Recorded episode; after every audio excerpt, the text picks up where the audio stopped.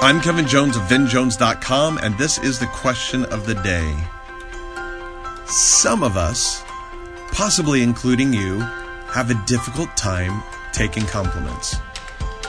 Someone will compliment us and we'll go, oh yeah, and they'd say, no, really, really, you are that way. It is, it's, it's good. And you're like, yeah, I know, but, da da da da. and we, we kind of brush it off.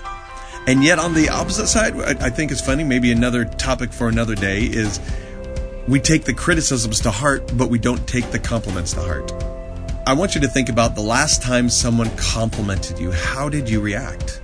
What was your reaction to their saying, good job? Not just, let's do it this way, not just a good job, you did a good job, but you are a great person, or I love the way you smile, or you're really talented in this area. Those kind of compliments. Not just high five, good job kind of compliment, but a compliment of your character and the essence of who you are. Today's question of the day is What compliments do I deflect rather than accept?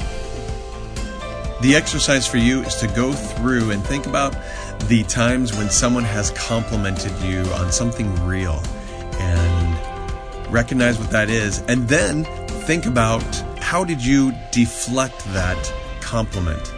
What was it about that compliment that made you deflect it? And then from here on out, I want you to think about ways that you can appropriately, because I would say that deflecting compliments is inappropriate. I think we all do it though.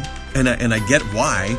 And I feel dumb at the same time accepting a compliment like that, but I feel dumb not accepting it at the same time. So think about how you can next time accept the compliment in a gracious, thankful way without deflecting it. So, what compliments do I deflect rather than accept? Now, notice that is a level two, a factual question.